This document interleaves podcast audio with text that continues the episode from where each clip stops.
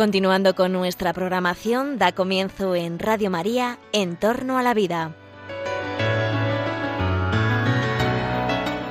Un espacio dirigido por Jesús San Román.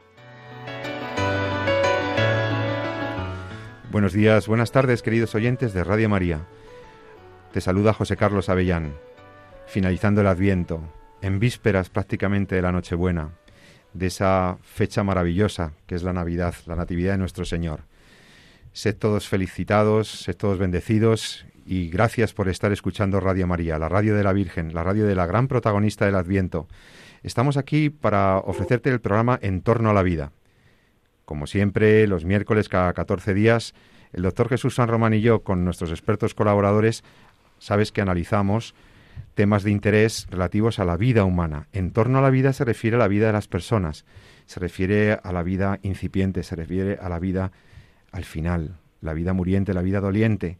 Se refiere a la vida que te interesa, los problemas médicos, los asuntos de la investigación, de la biomedicina, en clave ética, en clave bioética. ¿Qué es lo que se debe hacer? ¿Qué es lo que no se debe hacer? Bueno, pues al final, en al final de nuestro año eh, natural, estamos pensando que este programa lo podríamos, lo queríamos dedicar, como solemos hacer, a revisar qué ha pasado con la vida humana, qué ha pasado con la defensa de la vida a lo largo de este año 2021. Un año complicado para la vida humana. Ha habido buenas noticias y otras no tan buenas. Esta es la vida humana y esta es la, la historia de la humanidad. Pero en particular, yo creo que ha sido importante lo que ha ocurrido respecto de las personas vulnerables en este año 2021. Creo sinceramente que una noticia buena ha sido la conciencia de la vulnerabilidad humana. Somos vulnerables, somos frágiles, tenemos una salud frágil, una vida, física frágil y lo hemos notado porque hemos, estamos intentando sobreponernos a una pandemia que no parece terminar de salir de nuestras vidas. Hemos superado situaciones críticas y eso nos ha hecho quizá más conscientes de nuestra contingencia, de nuestra limitación, de nuestra fragilidad.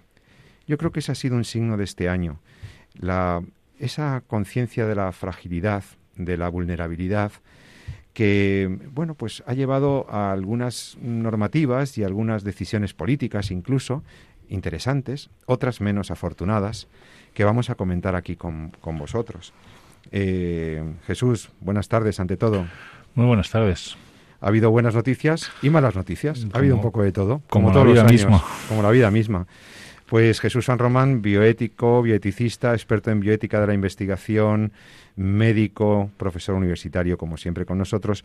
Y hoy en el teléfono también nuestra querida María de Torres, eh, ya es habitual jurista, profesora universitaria en Madrid, profesora de bioética y de cuestiones jurídicas en la Universidad Madrileña. María, ¿cómo va ese adviento ya en vísperas de la, de la noche tan feliz del año, verdad? Bueno, pues encantada de estar nuevamente en el programa, saludaros a todos y muy esperanzada, que es lo propio también de esta época, porque aunque efectivamente decís en el 2021 ha habido noticias que no son buenas, también tenemos que vivir con la esperanza de que van a mejorar, ¿no? Y este programa yo creo que es una voz para recordar esto, ¿no? A los oyentes, que las cosas pueden cambiar, claro que sí. Pues sí, muchas gracias. Te pido, cuestión técnica, que te acerques lo más posible al micrófono que estás utilizando para que se te escuche un poquito más alto. Y también está con nosotros el padre Rafael Amo, profesor universitario, director de la Cátedra de Bioética de la Universidad Pontificia de Comillas en Madrid, profesor de bioética, de teología moral, de un montón de cuestiones y muy querido de este programa que nos, siempre nos da la luz del magisterio de la Iglesia en las cuestiones de la bioética. Rafael, buenas tardes. Buenas, muchas gracias por la invitación. Una alegría tenerte. Bueno, pues vamos a ver, compañeros, libremente cada uno, yo voy a ir proponiendo eh, noticias y las vamos comentando a ver qué tan buenas o tan malas han sido para la vida humana y para la protección de la vida. Porque fijaos que empezábamos el año, eh, el año 2021 lo empezábamos con noticias contradictorias. Eh, curiosamente, se hablaba del aborto, de la legislación sobre el aborto, y recuerdo, quiero recordar que se dieron prácticamente en el mismo mes de enero noticias contradictorias respecto a la legislación sobre la legalización del aborto o la prohibición del aborto. Mientras que en Argentina, tres años después de que por primera vez se rechazara la pretensión de algunos grupos políticos de hacer el aborto libre en Argentina, eh, en 2021, lamentablemente, la mayoría parlamentaria dio luz verde a un proyecto, a una, una, legislación permisiva del aborto. Pero inmediatamente nos consolábamos relativamente porque veíamos que Honduras, otro país tan importante, se resistía y, al contrario, blindaba la, legalmente la imposibilidad, la, imposibilidad de abortar legalmente en ese país, sumándose a países como El Salvador o Nicaragua que mantienen la prohibición sobre el aborto. Eh, pero, sin embargo, yo creo que la noticia más destacada por su repercusión en esto fue cuando unos meses después, en el estado de Texas, en los Estados Unidos, se aprueba una norma por la cual se restringe el aborto que allí era permitido. Ya, ya se sabe que en la mayoría de los estados de Estados Unidos desde los años 70 se fue ampliando la posibilidad del aborto. Y llevamos unas décadas de, progresiva restricción porque la sociedad estadounidense se ha dado cuenta de lo que es el aborto. Los grupos pro vida se han movilizado, la sociedad se ha dado cuenta de que la solución ante embarazos no deseados no es el aborto, que es una solución mala, eh, y entonces en el estado de Texas daban un paso adelante y restringían, al menos limitaban la posibilidad de abortar a las seis semanas. ¿Qué os parece que, que siga abierto el debate del aborto en estos países eh, americanos y hispanoamericanos?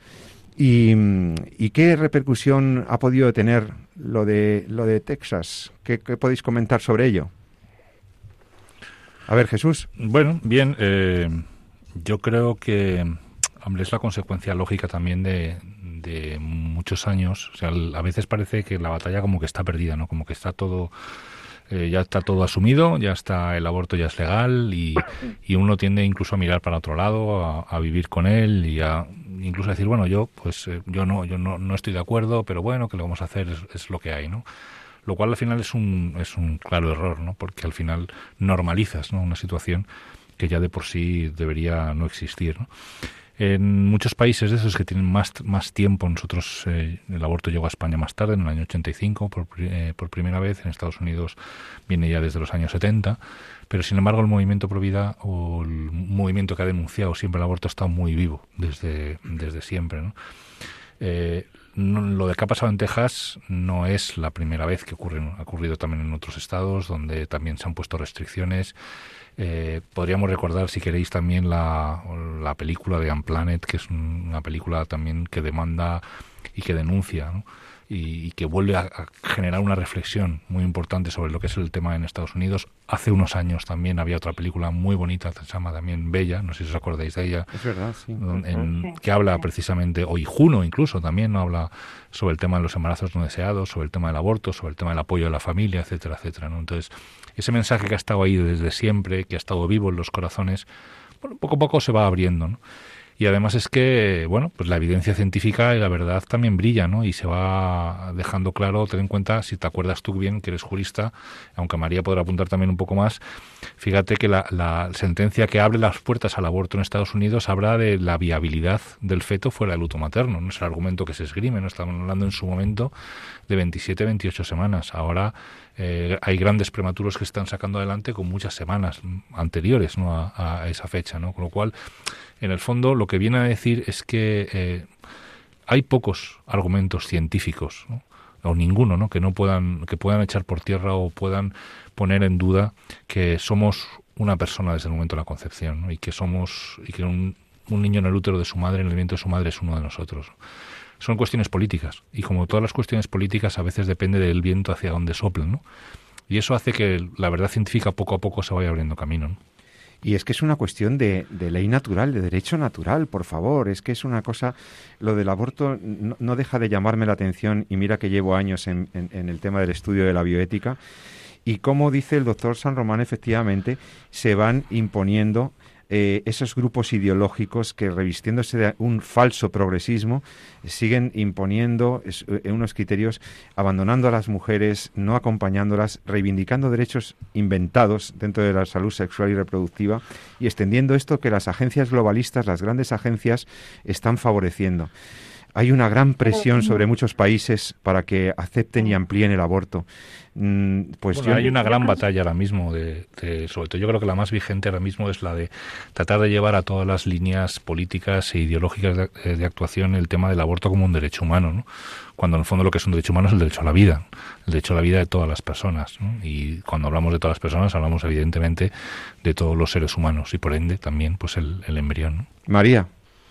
Sí, sí, bueno, por supuesto corroboro todo lo que dice el doctor San Román. Mm, Estados Unidos sabemos que es un país que es muy, bueno, muy cambiante, ¿no? Y hoy dice una cosa, mañana dice otra. Hace unos días veíamos en los medios de comunicación que también, pues bueno, iban a, a ver si se debatía la extinción allí del aborto y la supresión del aborto total. Bueno, eh, por otra parte, sale al mismo tiempo una noticia de que se puede vender la píldora al día después por, por Internet y que ya es fácilmente accesible a todo el mundo. La píldora al día después no, la mifepristona, la píldora abortiva. Ah, es, mm, es, es misoprostol, o sea, es, es, mifepristona. Es mifepristona. Eso es, mifepristona, efectivamente. Bueno, o sea, eh, bueno, es que no hemos hablado de esa noticia todavía, pero... No, no, está en relación, claro, está en relación, adelante. Sí. Eh, bueno, entonces, claro, mm, eh, vemos que por una parte, pues quieren ser muy muy conservadores, pero por otra parte muy progresistas en esto, ¿no? Y eso crea una inseguridad a la gente tremenda, porque yendo cada estado por una parte y siendo Estados Unidos además un país que crea tanta, bueno, pues tanto antecedente, ¿no? Y que siempre parece como que va por delante, pues va creando esa cultura de la muerte, ¿no? Que va calando, va calando en, en los estados, en los estados en Europa, etcétera, y parece que lo que va haciendo Estados Unidos, que siempre va por delante, pues es lo que luego tiene que ir haciendo el resto del planeta, ¿no? Entonces, bueno, pues eh, tenemos que ser en esto cuidadosos y también pensar que hay estados que están que están girando esa corriente, ¿eh? que están intentando pues como habéis dicho antes, en Texas, etcétera, pues poner límites y que esto también puede tener un cambio, ¿no? Y que hay que tener esperanza en que esto puede tener un cambio. Rafael. Sí, yo, por, por vamos, como dato, eh, precisamente la, en Estados Unidos se aprueba como derecho al aborto a partir de la sentencia de 1973. Y eso motivó, o sea, para ver la importancia de que tuvo ese hecho, motivó a la Santa Sede, a la Congregación para la Doctrina de la Fe, en la declaración de aborto procurato. O sea, esa declaración que se firma el 18 de noviembre de 1974 eh, se firma como respuesta a ese enorme cambio que supuso eh, eh, la, eh, que en Estados Unidos se aprobara la posibilidad del derecho al aborto, que es lo que estábamos comentando. Entonces, es verdad que un cambio de esta categoría, es decir, que alguien, que por lo menos en algunos estados empiecen a limitarlo, empiecen a pensar de otra manera, yo creo que, bueno, puede tener su repercusión. O sea, no hay por qué pensar que no la tenga. Siempre Estados Unidos, como bien decía María, eh, va marcando tendencias, eh, para bien o para mal. Rafael, eh, yo creo, o sea, en esa línea que tú comentas, yo creo que hay dos cosas que van saliendo a la luz y que son muy positivas. Una de ellas es efectivamente la limitación del derecho al aborto, pero sobre la base fundamentalmente del reconocimiento de un tercero, que es el reconocimiento del embrión. Y eso es muy importante porque hemos venimos de una etapa en los últimos años en las cuales se ha deshumanizado completamente nuestra vida intrauterina, precisamente para poder manipularla eh, como a uno le parecía necesario, no solamente con el tema del aborto, sino también con las cuestiones de investigación. Y luego también se recoge, yo creo, una cosa muy importante que ya venía, que ya tenía su, sus manifestaciones legales y sus representaciones en, las determinadas leyes de los estados, que es el derecho de la mujer a la información. Y es el tema de entender que antes de someterse al aborto, una mujer tiene que estar informada de lo que el aborto supone, tanto para ella como para el embrión. Incluso en algunos estados se, plantea el tema de la ecografía ¿no? preaborto. ¿no? Y eso, bueno, pues le hace muchas veces abrir, ¿no? La, mente de la mujer a otras alternativas, ¿no? En el sentido de otras alternativas que puedan ayudarla a continuar con el embarazo. Cosa que aquí parece que vamos en el lado contrario. Pero en Estados Unidos, desde hace muchos años, la iniciativa del derecho a la mujer a la información precisa y veraz antes de someterse al aborto está en marcha. Y algunos gobernadores que se la han jugado eh, apoyando, por ejemplo, limitaciones como la de la aparición del latido fetal, o sea, la, la detección del latido fetal a las pocas semanas, que se ha discutido porque es una cosa, un límite, si quieres, eh, pero por lo menos eh, limita, desde luego, salvará muchas vidas, ¿no? desde luego, el, aborto cero es el objetivo, ¿no? El aborto que no se produce, el aborto que no es un recurso, que es algo que no está, que no está previsto en la ley como una solución, porque es dramáticamente malo para todo el mundo, pero por lo menos esas, esas legislaciones son restrictivas. Ahora, los países que se atreven a hacer eso, enseguida encuentran reprimendas desde la ONU, desde las agencias internacionales, se les condicionan fondos y ayudas. Es una presión brutal la que están recibiendo estos países que, se, que no se quieren dejar llevar por estas agendas globalistas y creo que esto es, es importante darse cuenta. En Europa hemos tenido el informe MATIC, este del Parlamento Europeo, por el cual un, un, señor europarlamentario, eh, este es el que lleva el nombre, Matic, eh, pues presentó la propuesta para que el Parlamento Europeo empezara a pensar que en Europa debería aprobarse el derecho universal al aborto. Por eso te digo que... es que mientras que otros países vuelven a, a lo racional y al derecho natural y a la defensa de la vida, aquí en Europa parece que estamos intentando avanzar en el otro sentido. Por eso te digo que yo creo que esto, o sea, ese interés ¿no? de reconocer el aborto como un derecho es precisamente una respuesta eh, acelerada al ver que se están despertando las conciencias en muchos países, las conciencias de reconocer al, al, embrión, al ser humano en su vida intrauterina como una persona. Y entonces es necesario hacer una contra que despierte cada vez más agresiva, cada vez más agresiva contra los países que se permiten restringir o limitar ese, ese aborto y que no lo reconocen como un derecho. Y luego está Es interesante, eh, eh, es interesante, perdona, eh, como decía Jesús antes, es interesante pensar que la, la, ley del latido, que es la que se llama Texas, la en Texas se llama ley del latido porque a seis semanas es el latido fetal, va muy en línea con la sentencia del 73, aquella que decía que, bueno, como bien recordaba Jesús, que habrá vida siempre que pueda vivir fuera del seno materno. Es decir, en el fondo, se está buscando en las dos o en esas dos se ve se abre una línea que es puede ser muy esperanzadora que es demostrar que hay una vida distinta que hay un sujeto que vive una vida distinta. Y eso es que luego es muy fácil de demostrar. O sea ya genéticamente en cuanto hay un genoma y una reduplicación ya hay vida. Entonces pero están abriendo una vía que si se aprovecha podría llegar hasta hasta el punto cero hasta el punto inicial de la fecundación que es lo que, que es lo donde deberíamos llegar vía, vía esa, esa investigación, vamos. Otra reacción en, eh, para, eh, digamos, reforzar eh, por parte de los proabortistas ha sido la persecución que se ha dado, por ejemplo, en España a los grupos pro vida que precisamente lo único que quieren es informar a las mujeres, acercándose a las clínicas de abortos, a los abortorios, para sugerir de una manera muy delicada y muy respetuosa a las mujeres que, bueno, vamos a hablar de lo que quieres hacer, quieres, te podemos hacer una eco, tenemos aquí esta ambulancia para que puedas ver lo que llevas en tu vientre, hay muchas otras alternativas, no sabemos. y entonces, esa, esa acción informativa, eh, desde luego nada persuasiva ni, ni, ni, eh, coactiva que realizan los grupos pro vida en muchos sitios de España, eh, ha sido perseguida y trata de ser perseguida por el gobierno de la nación. Es, es, es, es llamativo que, que, se esté intentando calificar de delito de odio el simplemente querer informar a las mujeres de que hay otras alternativas al aborto, ¿no parece?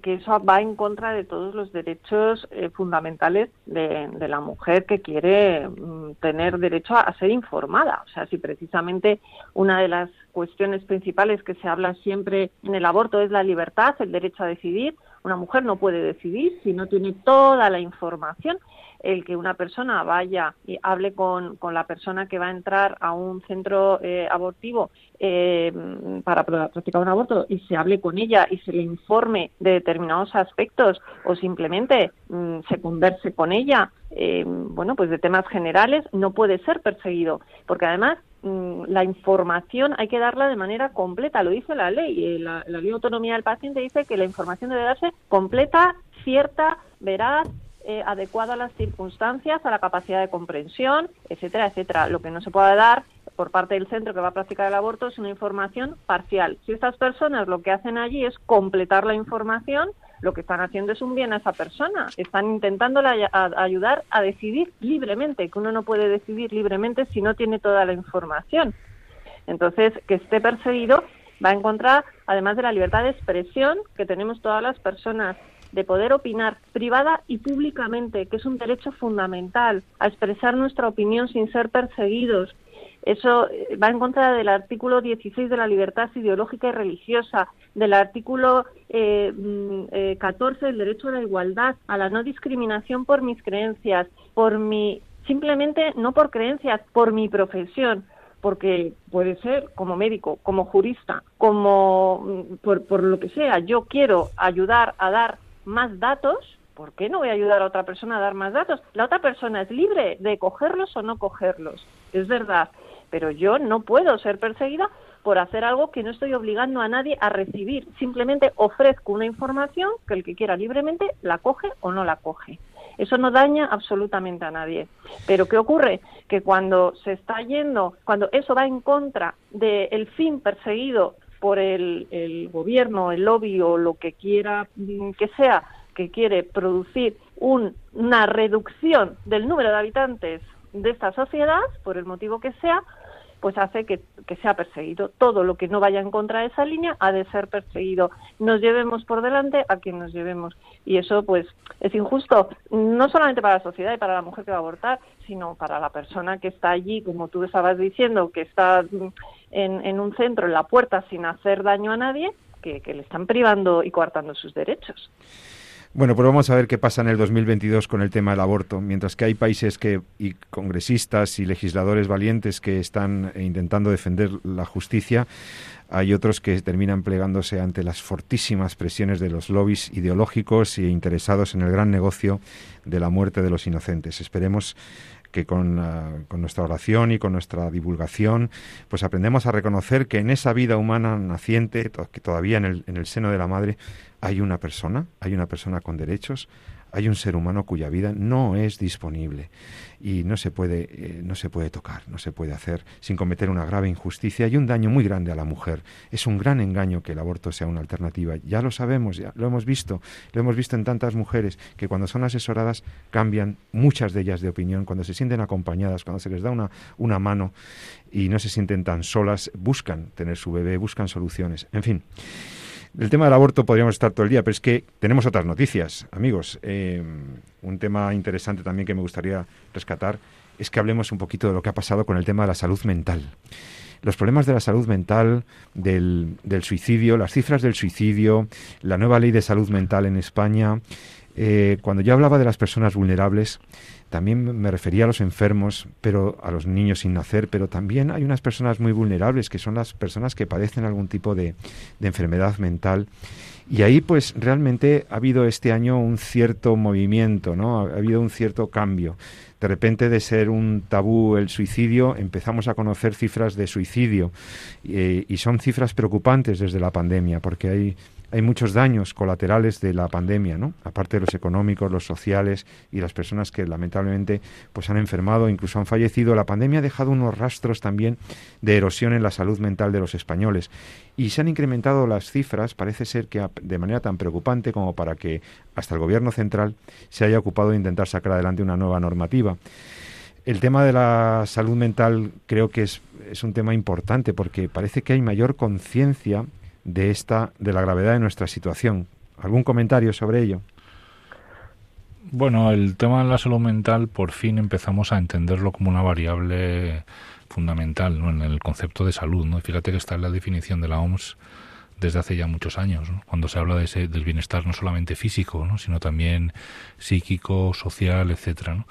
Yo creo que hemos sido muy conscientes de las necesidades de una buena salud mental justo en estos momentos de confinamiento y en estos momentos de pandemia en donde, bueno, pues la soledad, ¿no? El otro día me contaban que uno de los países nórdicos, no sé si María puede apuntar algo más, hay incluso un ministerio de la soledad, ¿no? Uno de los grandes problemas ¿no? que puede existir en, en, nuestra sociedad. ¿no? Afortunadamente nosotros somos más, quizá más mediterráneos y tenemos una familia que todavía está ahí muy muy apoyando, ¿no? Pero es verdad que el tema de la salud mental, pues se ha hablado mucho del, en el confinamiento y se ha visto precisamente cómo, pese a vivir en un estado de bienestar, o por lo menos de hablar de que vivimos en un estado de bienestar, no es tan bienestar el que tenemos en cuanto a salud mental. Probablemente otras sociedades donde no tengamos tantas necesidades físicas cubiertas, incluso puedan tener un mejor eh, estado de salud mental que nosotros, otras comunidades. Ha, habido mucha historia con el tema de salud mental este año. Recientemente ha habido una propuesta sobre salud mental en, el, en el, la proposición de ley general de salud mental que está también siendo discutida y que y que bueno que tiene no voy a entrar a valorar porque ha sido muy criticada por parte de todos los profesionales y luego se ha hablado también sobre el tema de la salud mental y eutanasia en los últimos años sobre todo en el Congreso de Psiquiatría en Valencia y bueno, queda mucho camino por recorrer aún, en el sentido de proteger ¿no? precisamente la persona con salud mental y muchas veces entender que, que, bueno, que las enfermedades a veces no solo se manifiestan físicamente, ¿no? sino también mentalmente y que muchas veces en la enfermedad mental eh, bueno, pues el, paciente manifiesta intenciones y manifiesta deseos que son consecuencia de la propia enfermedad, no consecuencia de un, de un razonamiento eh, libre. ¿no? Sí, eh, Sí, no, Rafael, habla. No, no, bueno, yo iba a recordar un dato. El Papa eh, en el vídeo, bueno, sabéis que todos los meses saca un vídeo con sus intenciones, con las intenciones de oración, ¿no? Y bueno, el mes de noviembre lo dedicó a la salud mental y a, los suicidios, ¿no? O sea, el mes de noviembre, una de las intenciones del Papa ha sido de, oración, por las que rezamos siempre al final del rosario, por las intenciones del Papa y de nuestro obispo, pues era la salud mental, ¿eh? una de ellas. Eh, es verdad que, es un tema muy complejo porque hay enfermedades endógenas, mentales y, es y, bueno y es un mundo también muy desconocido, muy complejo porque la psiquiatría todavía tiene mucho que avanzar, etcétera. Pero también hay otro punto que no es estrictamente o no sé si es estrictamente salud mental, el médico que me corrija, el médico de la sala que me corrija si es así, pero bueno, está todo el mundo de la todo el mundo de la depresión, que a veces es verdad que hay depresiones endógenas, que son enfermos, etcétera, etcétera, pero también no podemos olvidar la falta de esperanza, la falta de trascendencia, que sin ser una enfermedad mental sí que coadyuva a algunas, ¿no? Y, eso también es otro punto, ¿no? Es decir, hasta qué punto eh, hay muchísimos suicidios, eh, por desgracia, algunos por falta de, sentido de la, de la trascendencia, sentido de la esperanza, sentido de una vida más allá de la muerte, bueno, de, una dimensión religiosa de la existencia, al fin y al cabo, ¿no? España, que es un país que siempre, bueno, pues eh, se ha, bueno, pues se ha manifestado mucho por ser un país de, de mucha raíz familiar, de mucho arraigo familiar, y eso ha hecho que se hayan evitado hasta ahora ¿eh? muchos suicidios, un país de, profundas raíces cristianas, ¿no? Eh, sin embargo, ahora pues estamos viendo cómo las cifras están aumentando eh, y, que estamos copiando un poco a países nórdicos donde las crisis familiares están ya mucho más arraigadas, donde la soledad, donde la gente joven se va muy pronto de casa y vive sola, mm, donde la gente, bueno, pues, pues el ocuparte del de al lado, pues es muchas veces más una obligación que otra cosa, ¿no? Eso en España no lo habíamos vivido a lo mejor de una manera tan, tan plasmable como lo estamos viendo ahora. Ahora tenemos una población mm, muy longeva, muy mayor, mucha gente sola, muchas personas mayores que viven solas pero no que vivan solas, lo que decía Rafael Amo, ¿no? También que, se sienten solas, y porque yo creo que el problema no es vivir sola, es sentirte sola, el sentir que, que no hay nadie que esté pendiente de ti, yo creo que esa es la mayor soledad, ¿no? Porque uno puede vivir sola por circunstancias concretas, pero el sentirnos queridos, el sentir que importamos a alguien, el sentir que hay alguien que está pendiente de nosotros, eh, a pesar de la distancia, eso hace que uno tenga ganas de vivir. Eso es lo que yo creo que hace que uno salga mm, salvando las distancias, por supuesto, pero que eh, posibles bajones que pueda tener la gente, ¿no? Pues, pues pueda sobrellevarlos. Y muchas veces cuando hay esta soledad, las depresiones se agudizan y las enfermedades mentales pues sobrevienen porque una cosa lleva a otra. Yo no soy médico, pero desde luego los datos que, que van circulando por ahí, pues suele ser de gente que, que tiene pues crisis eh, importantes en su vida, ¿no? Sobre todo existenciales, ¿no? Como decía Rafael Amo, que puede ser basadas en, en, una, en una religión que, que, puede ser efectivamente que no tengan un sentido de su existencia, pero ese sentido de existencia, aunque no tengas fe, también se manifiesta muchas veces en el apoyo que tienes en tu, en tu familia, en tus amigos, que en el fondo son reflejos del amor de Dios, porque nosotros, eh, bueno, amamos a Dios y a, y a Dios también a través de los demás. Y el, la falta de esa, de esa cercanía, ¿no? De, esa protección que nos tenemos entre unos y otros, yo creo que es una de las causas. Y esto se lo tiene que hacer ver la sociedad española. ¿Qué es lo que está fallando en las familias? ¿Qué es lo que está fallando en los medios de comunicación, en las escuelas? Para que estemos perdiendo, yo me planteo, estoy pensando en alto, para que, mm, para que esté pasando lo que está pasando tiene que haber algo que no estamos bien o que estamos soltando las riendas demasiado rápido. Tenemos que recuperar las raíces de lo que es la, bueno, lo que es el amor, ¿no? El amor en la familia, el amor en una sociedad, el preocuparnos unos de otros. Pues no es una buena noticia el incremento de las cifras de suicidio que dio lugar a todo este a este debate o a esta recuperación de la preocupación por la salud mental. No es una buena noticia, pero sí es una buena noticia que nos demos cuenta de eso, de que hay personas que están solas, de que la depresión es la enfermedad del siglo XXI por, porque, porque es una cosa, es una de las enfermedades con más incidencia y que seamos conscientes de ello y, estemos buscando medios, incluso también pues con la legislación, con los eh, es muy importante. Por eso la hemos querido traer como noticia del, del, del año 21 porque además, como bien decía, nosotros no estamos solos, tenemos a Dios y, sabemos que podemos encontrarle dentro de nosotros y sabemos que lo que tenemos que hacer es recibirle esta Navidad, dentro de muy pocas horas, muy pocos días, recibir a ese niño que fue un hijo único. Y, como decía Bruce Sprinting en su canción, en una canción que te, que te propongo que escuches, es, era un hijo único que estaba muy cerquita a su madre, María, eh, como dice la letra, caminando a su lado, acompañando, recibiéndola hasta el mismo Calvario. Y en esa, esa preciosa canción de Sprinting nos pone en disposición de hablar de otros temas. Ahora, enseguida, después de una pausa musical, vamos a hablar de otras noticias, unas mejores y otras peores, pero es la realidad. Eh, no te lo pierdas, seguimos en unos minutitos, hasta ahora mismo, en Radio María, en Entorno a la Vida.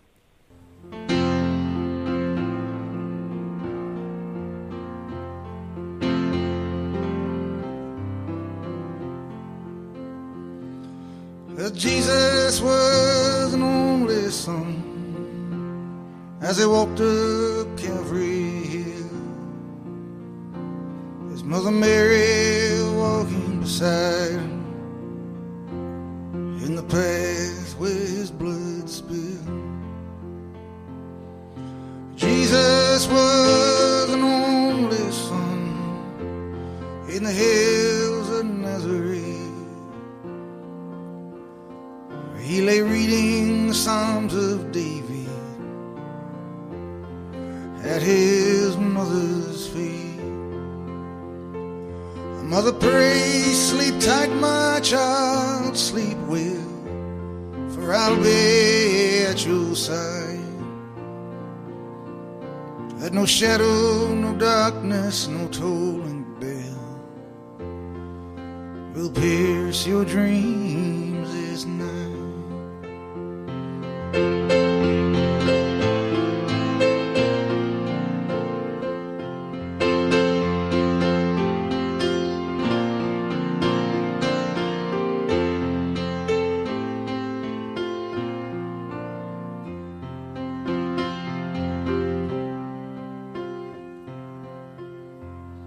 Jesus kissed his mother's hands, whispered, Mother.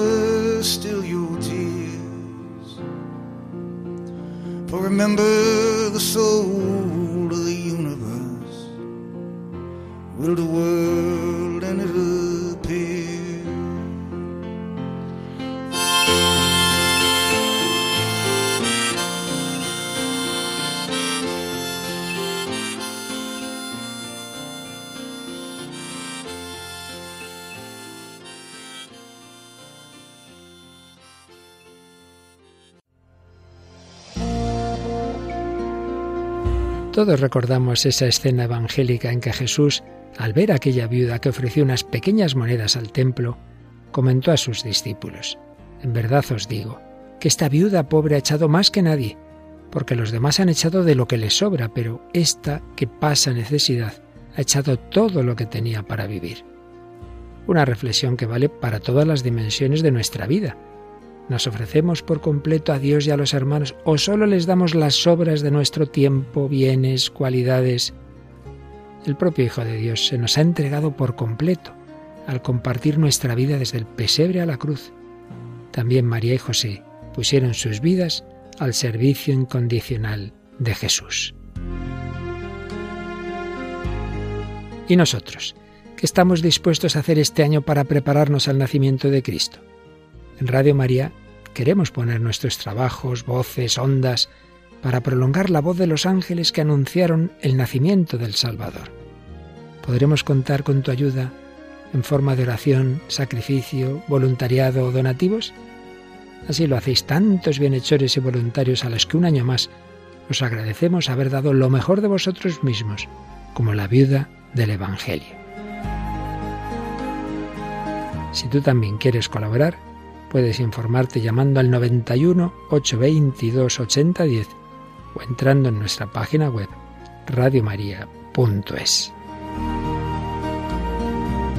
Santo y feliz tiempo de Adviento con José y María, en la espera de Jesús.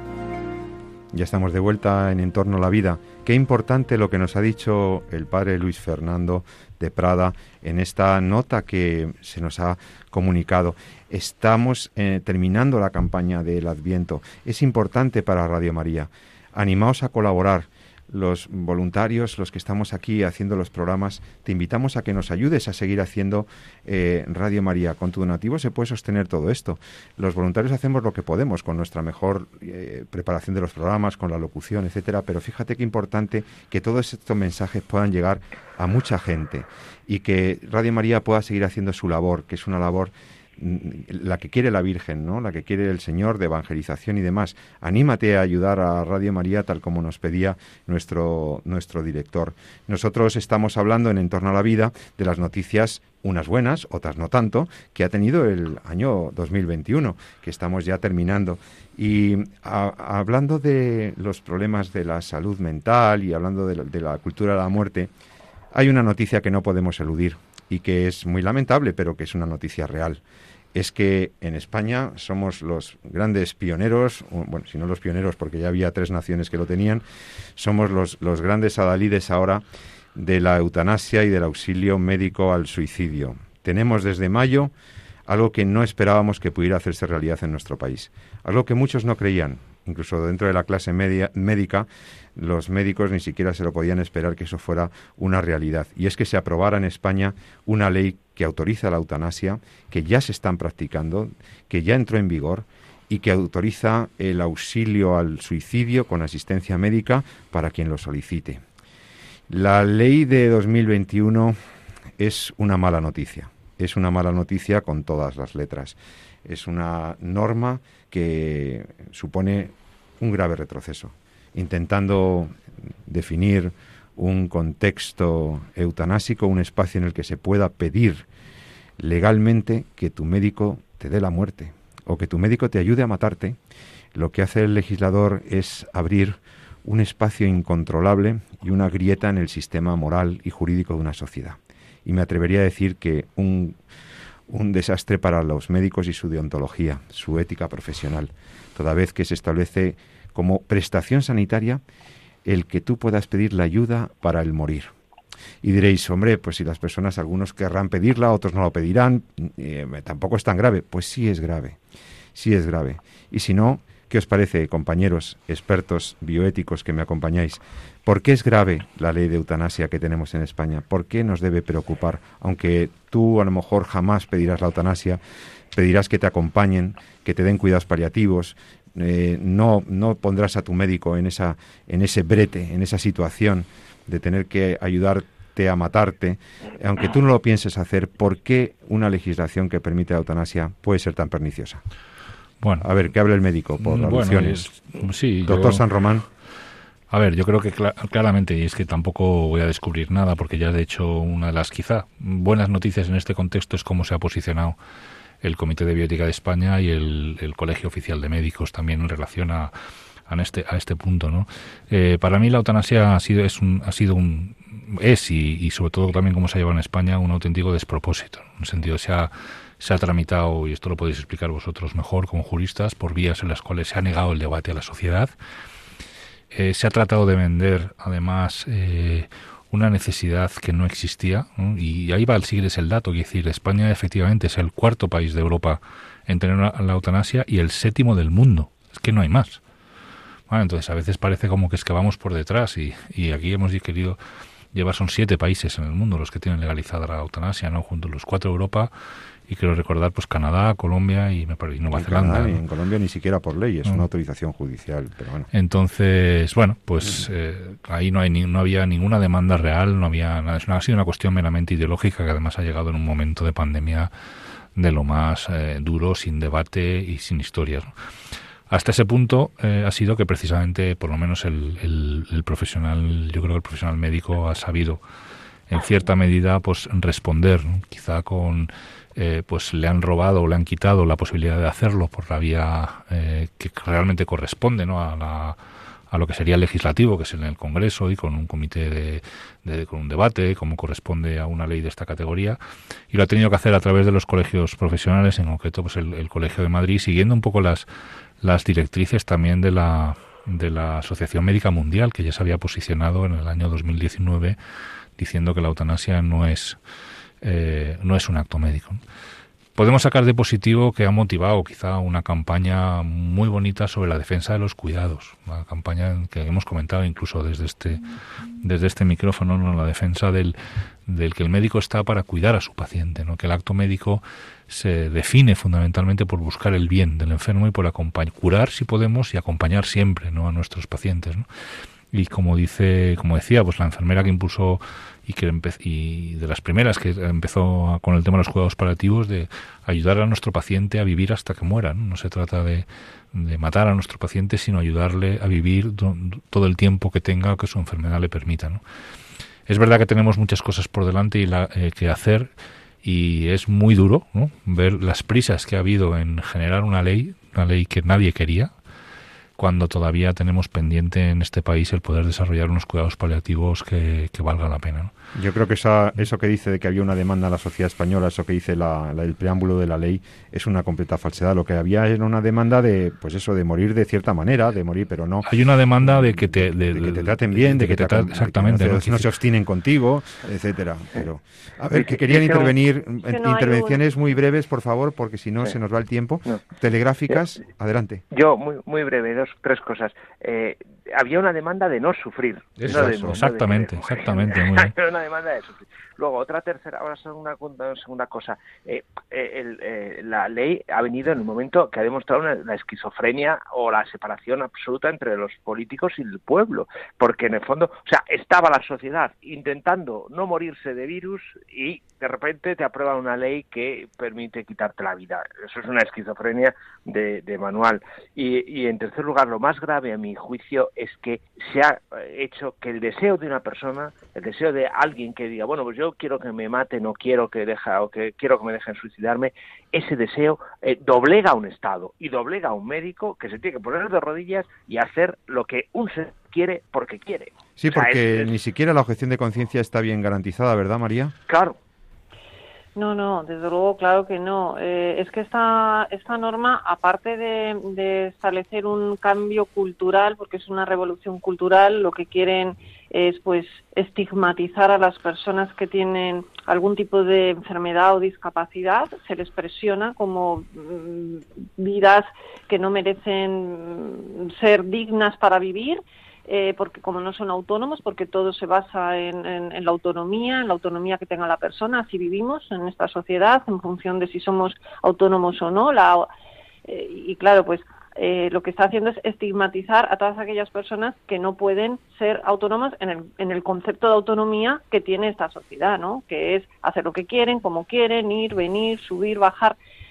Bueno, entonces, eh, esta norma efectivamente tiene otra cuestión y es que es un derecho. Jurídicamente eh, estamos hablando de que el Estado tiene que cubrir ese derecho, tiene que respetar y tiene que garantizar ese derecho. Y eso es una prestación que además pagamos todos. Esto ya sé que no tiene nada que ver, no lo podemos poner al mismo nivel de la importancia que tiene en la vida de las personas, pero es que yo tengo que pagar de mi bolsillo el que el Estado invierta parte de mi dinero en matar a otra persona. ¿eh? Y, eso, pues, oye, eso a mí también me importa porque me afecta. Como ciudadana, me afecta. Y luego, como decías, José Carlos, eh, la objeción de conciencia está puesta con alfileres porque además es una objeción de conciencia que estigmatiza también a los médicos, porque les hace, en principio, registrarse en un registro en el que tienen que decir yo soy objetor y eso ya les califica como en un grupo de personas que están en contra de la eutanasia, cosa que les puede eh, suponer una discriminación en puestos de trabajo, en, en poder hacer carrera profesional, en, poder optar a determinadas cosas. ¿no? ¿No sería más lógico y más justo eh, que el que quiera quitar la vida a las personas eh, sea el que se registre? Porque lo propio de un médico no es eh, quitar la vida, es Totalmente. No es sí, bueno, en eso hay un debate incluso entre nosotros. Yo creo que poca.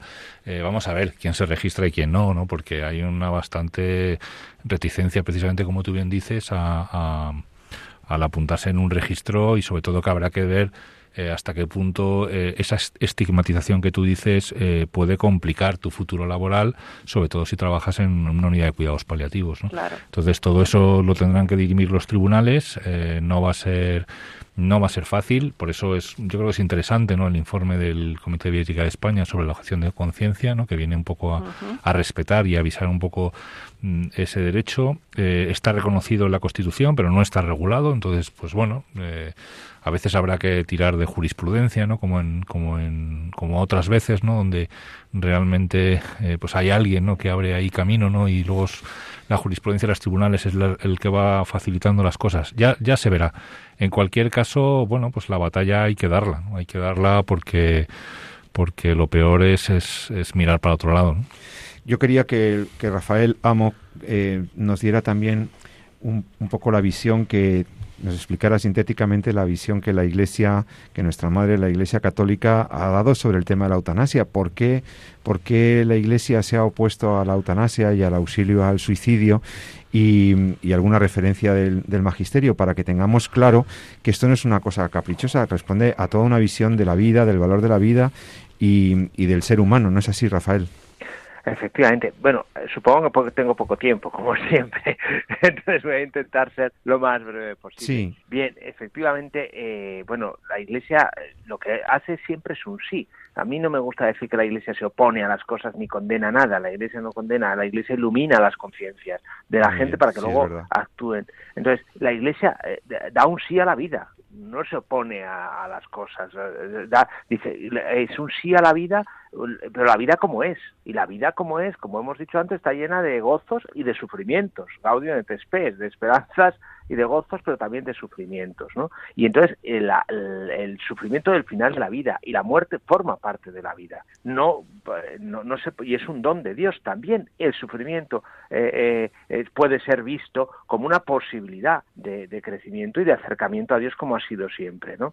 Eh, por eso la vida no podemos renunciar a ella. Ese es el, gran, el gran mensaje. ¿no? Bueno, la Iglesia se ha pronunciado muchísimas veces. Evangelium Vitae es la forma magisterial más, más, más potente en la que lo ha hecho, pero recientemente, precisamente casi como una profecía, en septiembre del 2020, eh, publicó la Congregación para la Doctrina de la Fe una carta titulada Samaritanus Bonus. Samaritanus eh, Bonus, para que nuestros oyentes que, es, que leen y que estudian y que googlean, que buscan en Google, puedan encontrar Samaritanus Bonus. bonus. Es el buen samaritano en latín. El buen samaritano en latín, claro. claro. Efectivamente. Entonces, porque comienza así, ¿no? Bueno, el documento pues bueno, tiene un dulce sabor evangélico, ¿no? Es decir, trata de poner un trata de poner un mensaje de esperanza a la oscuridad del dolor y de la muerte, ¿no? Utiliza la parábola del buen samaritano y unas páginas preciosas sobre la contemplación de Cristo en la cruz, que son preciosas, ¿eh?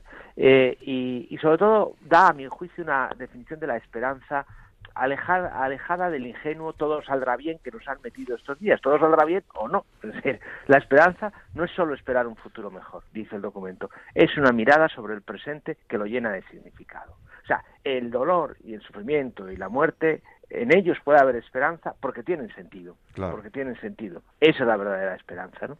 Bueno, luego la, carta tiene elementos éticos, antropológicos, espirituales, etcétera. ¿no? Eh, desde un punto de vista ético, pues sienta las bases de una ética del cuidado. ¿no? Eh, eh, habla de la vulnerabilidad, el documento parte de la vulnerabilidad, es decir, el ser humano es un ser humano limitado, finito y con, y con límites, ¿no? Y, y entiende el cuidado como una solicitud, premura, coparticipación y responsabilidad hacia las, hombres, hacia las mujeres y hombres que se nos han confiado porque están necesitados de atención física y espiritual. Por eso eh, el cuidado es un gozne entre la vulnerabilidad y la justicia. El vulnerable tiene derecho a ser atendido y es justo que lo tengamos. ¿no? Desde un punto de vista antropológico, la carta maneja una antropología integral en la que el ser humano no es solo cuerpo físico lleno de enfermedades llamado a la muerte, sino es un ser corpóreo y espiritual al mismo tiempo y debe afrontar en esas dos dimensiones la aventura del sentido de la vida, que es la clave. Eh, como digo, son especialmente brillantes las páginas dedicadas a la espiritualidad del sufrimiento, en la que hace una contemplación de Cristo en la cruz, que dice que parece tan semejante en su carga simbólica a aquellas enfermedades que clavan a una cama. El enfermo clavado en una cama es como Cristo clavado en la cruz. Es, es, es unas páginas brillantes.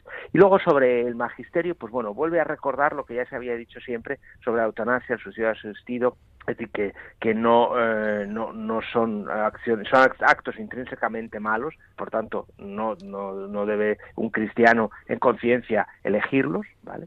Y, lo que, y luego sí que habla de los cuidados básicos, los cuidados paliativos, las terapias analgésicas, que eh, deben usarse sin, sin miedo, los cuidados paliativos deben requerirse sin miedo por un, por un creyente. Un creyente no está haciendo nada malo porque no quiera sufrir, que eso es importante a veces en, porque quizá hay tradiciones espirituales más antiguas que no han sido bien entendidas y parece que teníamos que sufrir hasta la enfermedad. No, el, cristiano no hace nada malo porque, el, porque pida no sufrir. ¿no? Y lo mismo por el contrario, también eh, vuelve a recordar las enseñanzas sobre la limitación del esfuerzo terapéutico. Es decir, hay un punto en el que ya no se puede curar simplemente se puede cuidar y esa es la función del médico, ¿no? Por eso yo digo que la carta no tiene una, no tiene tono de bula excomunión, no condena a nada ni a nadie. La Iglesia defiende el sí a la vida, el sí a la esperanza y el sí a la dimensión corpórea y espiritual. Es, eh, perdóname que lo apunte, Rafa. Eh, gracias por el resumen porque desde en algún yo creo que en algún programa le hemos comentado precisamente aquí cuando salió al poco tiempo, ¿no? Es una carta preciosa es una carta súper, muy actual, además. Eh, además, coge de base incluso la, la, carta a los agentes sanitarios, la nueva del 2017. Es una carta que toca elementos y además los deja muy claros, ¿no? elementos que hay mucho en el debate de si se puede o no se puede, por, el, por ejemplo, el tema de lo mm. que es el papel que supone eh, los cuidados paliativos, pero también los cuidados básicos, ¿no? como el tema de la nutrición. Mm y la hidratación, ¿no? que, que, a veces eh, en algunos países, incluso en algunos debates, han sido puesto en dudas de si son tratamientos o si no lo son o cómo enfocarlos. ¿no? Es una carta, desde luego, muy interesante, yo creo, en su lectura, para cualquier, eh, igual que la, carta a los agentes sanitarios, que es relativamente, hace realmente poco tiempo también, dos años antes, yo creo que es de obligada lectura para los profesionales sanitarios de, España. Samaritanus Bonus. Bueno, pues eh, estás en Entorno a la Vida, estamos acabando el programa de hoy, este último programa nuestro del año 2021, que hemos dedicado a recordar las noticias mejores y las noticias no tan buenas que ha tenido este año. Eh, recuerda que puedes escribirnos al correo electrónico del programa en torno a la vida arroba radiomaria.es, te lo repito, en torno a la vida arroba radiomaria.es para hacernos algún comentario, alguna sugerencia de tema, si te interesa que en el año 2022 pues tratemos algún asunto con más profundidad, algún asunto que hemos tratado aquí, pero que te has quedado con ganas de que abundáramos en él o clarificar algo, pues mandarnos alguna pregunta y nosotros intentaremos, eh, con estos expertos que siempre me acompañan, pues intentaremos atender eh, puntualmente esas, esas preguntas.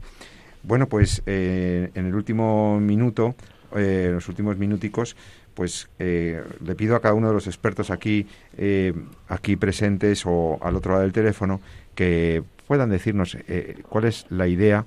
Yo empecé hablando de la vulnerabilidad y hemos terminado hablando de, del sufrimiento e incluso la muerte que pueden cobrar un sentido a la luz del Evangelio y a la luz del, del testimonio de nuestro Señor Jesucristo. Pero, ¿cuál sería la, la frase final que queréis que se lleven vuestros nuestros queridos oyentes de este programa? Eh, por ejemplo, María, ¿cuál crees que es la... ¿Con, qué te Pues quedas yo, o quieres, eh, quieres decirles a los oyentes? Pues aunque haya parecido eh, un programa de cuestiones a lo mejor algunas más negativas que otras, pero yo me quedo con la palabra esperanza, porque hemos sacado también muchas cosas positivas. Estamos eh, acabando el Adviento y creo que hay que dar este mensaje de esperanza a nuestros oyentes porque con la ilusión de todos, el buen hacer, los programas como y radios como Radio María que nos ofrecen a todos pues tanta información, tanta buena formación para poder aclarar y aprender y escuchar la- las verdades, ¿no? Las, las cosas como realmente son, pues van a ayudar a que poco a poco las cosas vayan revirtiendo. Así que yo creo, quiero lanzar este, esta ilusión, este mensaje de esperanza, empezar el nuevo año, pues, pues con ilusión y con ganas de, de mejorar el mundo, que todos podemos poner un granito de arena para ello. Gracias, Feliz María. Navidad a todos. María, profesora universitaria, bioeticista, jurista, muchas gracias y feliz Navidad. Rafael, Rafael Amo, Bueno, profesor de pues, la cátedra de comillas, diga, dígame usted eh, la frase que quiere que se lleven nuestros oyentes del programa de hoy. Pues que en Navidad nace la vida, es decir, eh, el autor de la vida nace y, y- y eso en el fondo es recordarnos el valor de la vida. El Evangelio Vitae decía, la vida es siempre un bien. La vida es siempre un bien cuando nace en un niño, en Navidad es muy fácil verlo, pero la vida es un bien cuando tenemos dificultades, cuando estamos enfermos, cuando estamos vulnerables. La vida siempre es un bien porque es un don, ¿no? Y ya digo, en Navidad es muy fácil verlo en el niño en el pesebre, porque un niño siempre es esperanza, alegría, futuro, pero, pero esa vida es la misma que luego va a estar en la cruz, sufriendo y sigue siendo el mismo bien. Por eso estemos en las circunstancias de nuestra vida en las que estamos, en las que estemos, da igual, eh, estemos en un buen momento, en un mal momento, más envejecidos, menos envejecidos, más sanos, menos sanos, eh, eh, la vida es el don que Dios nos ha dado y, ese es el autor de la vida el que está naciendo en estos días. Pues perfecto, Rafael, muchas gracias. Jesús San Román, ¿algo que añadir? Pues sí, yo me sumo a todas estas eh, reflexiones ¿no? y me quedo con una frase de, de, la, de la carta que comentábamos del buen samaritano, ¿no? que, que bueno, pues el, al Evangelio de la vida hay que añadirle también esa visión de, de compasión y de misericordia, ¿no? que en el fondo el Evangelio de la vida también es un Evangelio de compasión y misericordia. Y lo vemos, lo hemos visto también muchos estos años, ¿no? En esa entrega, ¿no? De muchos profesionales y de mucha gente, eh, no solamente que el hombre es- está o es- viene a este mundo para vivir con los otros, sino que realmente lo que viene es para vivir para los otros, ¿no? Y, y eso queda muy bonito, ha sido muy patente y, y me gustaría recordarlo. Gracias, Jesús San Román, también profesor universitario, experto en bioética, médico, que siempre está con nosotros en este programa.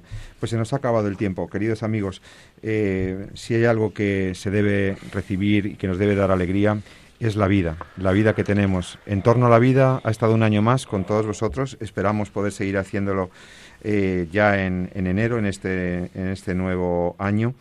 Hemos tenido un programa yo creo que muy completo con temas importantes, el aborto, la salud mental, el suicidio, la eutanasia y hemos terminado hablando de lo más bonito que es la vida que nos viene con Jesús, esa vida que queremos recibir, esa vida que nos llega con la Navidad, la vida con mayúsculas, la vida que siempre te digo que hay que decirle sí, sí a la vida, sí al cuidado de la vida.